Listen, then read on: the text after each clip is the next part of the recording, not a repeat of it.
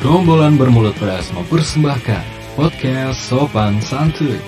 Memperkenalkan Ardi Rosyadi, Zen Indonesia, Denny Uchiha, Bais Jelang, Adit Bandung, Rimanse, Yavi Design. Selamat mendengarkan. Centet, centet. Podcast Sopan Santuy. Ya, seharusnya eh, kita ini bersama-sama ya. Seharusnya kita ini bareng-barengan. Katanya kita ini teman. Katanya teman, tapi kok sendiri-sendiri. Jadi untuk mengawali sebuah pergerakan yang bisa dibilang adalah poster-poster yang bersatu untuk menentukan nasib mereka di jagat maya ini. Jadi kami um, menginisiasikan. Sebetul, sebetulnya bukan menginisiasikan ikut-ikutan aja karena ya kenapa tidak gitu. Jadi um, seperti yang sudah diperkenalkan oleh host tadi di depan kami adalah gerombolan bermulut pedas yang suka sekali men menghina mencaci dan ngomong seenaknya. Jadi beberapa member tadi kamu sudah tahu nama-namanya itu akan ngobrol bareng di sini di podcast ini podcast sopan santuy namanya uh, nama terserah lah ya apa artilah apa artinya sebuah nama. Tapi yang jelas kami bergabung untuk membasmi segala bentuk kemungkaran yang ada di dunia ini. Hmm gak enak yang ngomong sendirian. Katanya kelompokan malah ngomong sendirian. Dan karena mungkin teman-teman saya itu emang ini sih brengsek. Lagi sibuk lagi sibuk-sibuk semua dan akhirnya harus dimulai. Karena kalau sebuah ide itu sudah dikeluarkan tapi tidak dimulai itu sama aja buang-buang energi dan waktu. Ya iseng-iseng iseng-iseng tidak berfaedah lah ya. Jadi uh, podcast sopan santuy ini adalah podcast yang akan memberikan kamu uh, atau memperdengarkan sebuah perbincangan Eh, bisa jadi sebuah perdebatan antara kami, gerombolan kami, tentang suatu hal yang bisa jadi kamu butuhkan, bisa juga tidak, bisa jadi um, apa ya, bisa jadi sebuah uh, hiburan ataupun tidak gitu. Yang jelas kami akan mengkontra eh, beberapa pendapat. Satu buah tema akan kami diskusikan. Akan ada yang setuju, akan ada yang tidak. Yang jelas, uh, tidak setuju itu nggak apa-apa. Berbeda pendapat itu nggak apa-apa, sah-sah aja. Jadi uh, berteman itu nggak harus uh, satu pendapatnya gitu. Kalau menurut kami gitu, um, kami memulai sebuah gerakan ini karena kok gerakan sih uh, uh, kegiatan poser ini yang bisa dibilang poser itu berawal dari kedekatan kami. Kayaknya teman dekat, kayaknya. Tapi saya juga sendiri karena ngomong ngomong sendiri saat ini ya. Saya juga nggak tahu apakah kami ini benar-benar teman dekat atau hmm, atau sekedar kenal aja gitu. Jadi kita uh, kita kita Kalian jahat, saya ngomong sendirian kayak orang gila. Kami akan mengobrolin, bakalan ngobrolin sebuah tema yang mungkin uh, sangat terkat dengan kamu, dengan dengan pemahaman kamu yang yang makin ke sini itu mengkotak-kotakan orang itu ada beberapa jenis. Saya setahunya itu ada dua. Uh, contohnya orang yang introvert dan orang yang ekstrovert gitu. Yang introvert itu cenderung orang-orang yang pendiam, yang uh, asos gitu. Apa sih bedanya ansos sama asos? Ans antisosial sama as asosial itu bedanya apa? Coba kamu cari tahu sendiri. Uh, ada yang membedakan orang itu introvert gitu, cenderung uh, dinilai dinilainya itu pendiam, menyendiri, nggak suka bergaul gak suka ke tempat-tempat ramai dan ada yang mengkelompokkan atau menamakan dirinya itu adalah seorang ekstrovert yaitu orang-orang yang uh, suka rame-rame, suka bergerombol, temennya banyak dan suka dan gemar dan mudah sekali untuk bersosialisasi. Uh, kenapa sih? Kenapa emang harus di kota-kotakan seperti itu gitu? Kenapa sih Pak RT? Ma mari kita coba tanya Pak RT ya. Uh, Pak RT, tahu nggak uh, istilah introvert dan ekstrovert Pak RT? Om, oh ya, oh saya nggak tahu ya Mas. Gimana menurut Mas itu? Lo kan saya nanya Pak RT, kok malah balik tanya sama saya? Uh, introvert itu apa Pak RT? Pak RT tahu nggak? Uh, nggak tahu. oh nggak tahu ya? Dia udah nggak tahu. Asam kayak wong edan. Pak RT-nya nggak tahu ternyata introvert itu apa. Jadi kenapa harus uh, bilang kamu ekstrovert atau kamu introvert, sedangkan kamu punya potensi buat berubah gitu menurut kami. Ya menurut saya, kali ini saya. Uh, menurut saya setiap manusia itu punya potensi buat berubah. Yang tadinya pendiam, nggak punya teman, bisa jadi banyak ngomong, bisa jadi uh, banyak teman karena mungkin bawaan atau progres perkembangan dari kegiatan kehidupan kehidupannya apa sih jadi semisal uh, di kehidupan lima tahun yang lalu itu mereka atau orang ini ini uh, susah buat apa sih? Kok ribut? Orang ini punya kegiatan yang itu itu aja di sekolah, nggak punya nggak punya kesempatan buat buat punya teman uh, di kehidupan yang lain mungkin di beberapa tahun setelahnya setelah kuliah itu mungkin atau setelah sekolah dan kuliah itu mungkin bekerja lalu dalam pekerjaannya itu dituntut untuk lebih aktif berbicara lalu dia um, belajar public speaking um, public relation dan macam-macam akhirnya jadi luas dan terkesan jadi ekstrovert bisa jadi kan uh, jadi menurut saya dari sisi yang mungkin uh, kita lagi bahas apa kok sampai sini dari sisi yang mungkin tidak terlalu setuju dengan adanya pengkotak-kotakan orang ekstrovert dan introvert ini dari sudut pandang yang uh, negatif. Um, negatif dulu. Uh, mungkin kalau kamu terlanjur atau terlalu mengkotak-kotakan menaruh dirimu itu di dalam kotak introvert, mungkin secara nggak langsung mindsetnya akan tersetting, hmm, saya ini pendiam ah, saya ini nggak bisa cari teman saya ini nggak bisa pekerjaan yang ngomong-ngomong yang ngomong-ngomongnya banyak itu yang berhubungan dengan orang banyak itu jadi akhirnya malah menghambat perkembangan dan proses belajar. Sedangkan yang misalnya ekstrovert jadi oh saya kan rame-rame harus ke sana harus melakukan ini sama-sama teman-teman saya dong. Harus begini-begini harus sama teman saya harus dengan rame-rame harus fun harus harus yang ekstrovert banget gitu. Itu malah mungkin jadi pengaruh buruk juga. Karena orang pasti butuh waktu buat sendirian dan butuh waktu buat merenung nggak selalu harus rame-rame. Dan um, entah kamu ekstrovert entah kamu introvert pasti kamu punya yang namanya teman dekat. Teman dekat. Tema kita kali ini adalah teman dekat. Teman dekat itu teman dekat itu menurut saya bisa jauh. Walaupun dia dekat tapi dia bisa jauh. Kenapa bisa jauh? Karena mungkin dalam pertemanan, dalam lingkaran pertemanan, orang yang kita kenal setahun dua tahun itu belum tentu benar-benar kenal sama kita. Kadang kita bertahan di lingkaran itu aja, di lingkaran itu, di lingkaran pertemanan itu karena kita nggak enak aja rasanya buat keluar.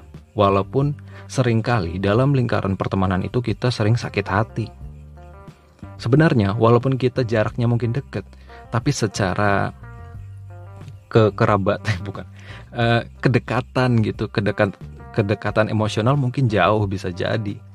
Lalu kadang juga teman yang tadinya dekat bisa juga jauh seiring waktu dan pola kegiatan yang udah berubah dan ngebuat lingkaran pertemanan baru di antara kita. Jadi bisa jadi um, pertemanan saya punya misalnya punya teman dekat nih waktu SMA uh, di lingkaran itu saya dekat banget sama dia dan setelah kami lulus SMA lalu kuliah lalu bekerja ternyata kedekatan pertemanan ini uh, memudar seiring dengan kegiatan kami yang udah beda-beda. Dia udah kerja dan punya lingkaran baru, punya lingkaran pertemanan baru. Saya juga begitu. Akhirnya uh, cuma saya hai dari jarak jauh aja. Uh, mungkin bisa dikatakan teman dekat, tapi dulu, tapi juga jauh gitu. Bisa jadi. Uh, teman dekat juga uh, teman dekat itu ada yang bilang nggak ada ya Kata Pak Lurah, gini Pak Lurah bilang gini.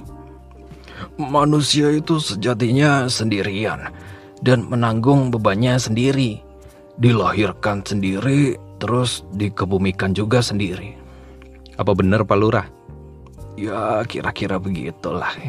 Pak Lurah tua amat. Jadi ya manusia itu ada ada yang menganggap manusia itu memang harus apa-apanya bisa sendiri walaupun mungkin uh, suka beramai-ramai, suka bersosialisasi, tapi sejatinya uh, serius nih kayaknya. Tapi sejatinya permasalahan atau tantangan yang dihadapi atau baik buruknya pencapaian seorang manusia itu biasanya tergantung dengan dirinya sendiri. Uh, faktor internal dari dari dalam dirinya dulu gitu lalu baru ke lingkaran uh, family atau pertemanannya. Lalu untuk urusan eksternal itu mungkin udah eksternal ya. Ya paling paling utama itu uh, segala sesuatunya yang dicapai yang diraih itu dari dirinya sendiri dulu gitu. Jadi tergantung dirinya sendiri itu mau belajar nggak mau bergerak atau nggak mau mencoba terbuka atau nggak mau gimana gimana itu tergantung dirinya sendiri. Terus hubungannya sama teman dekat apaan ah hubungannya sama teman dekat ya mungkin teman dekat sering kali jadi tempat curhat kamu tempat cerita dan paling berpotensi omongannya didengar sama kamu mungkin. Uh, dan Pak RT juga bilang ya uh, jangan jangan percaya siapa pun karena uh, semua manusia punya potensi besar untuk saling menikam. Oh, Pak RT yang mana nih? Kok suaranya beda? Ya eh, jangan percaya siapa pun karena manusia itu punya potensi besar buat saling nikam, saling menyakiti gitu. Ya memang iya. Eh, sedekat-dekatnya kita sama teman, pasti kita paling tidak sekali dua kali pasti pernah kesel sama dia. Walaupun rasanya nggak nggak sengaja atau mungkin ya udah deh eh, nanti kita balas deh gitu kita balas ngeselin juga tapi kadang juga ada yang ngeselin juga apalagi untuk urusan duit mungkin. Makanya saya secara personal uh, agak males ya kalau urusan duit sama teman. Uh, ya gitu kata Pak RT Pak RT RT sebelah bukan RT yang di uh, di pertama tadi gitu ya. Makanya ini makanya Pak Lurah sama Pak RT ini nggak pernah temenan. Ya karena Pak RT nggak percaya siapa-siapa. Dan juga teman deket itu ada yang bilang teman deket itu seperti jodoh bisa diusahakan, tapi nggak bisa dipaksa. Um, bergaul itu pasti dengan bawa bekal latar belakang masing-masing ya, uh, latar belakang yang mempengaruhi sifat yang kita bawa, yang kita pakai buat bergaul.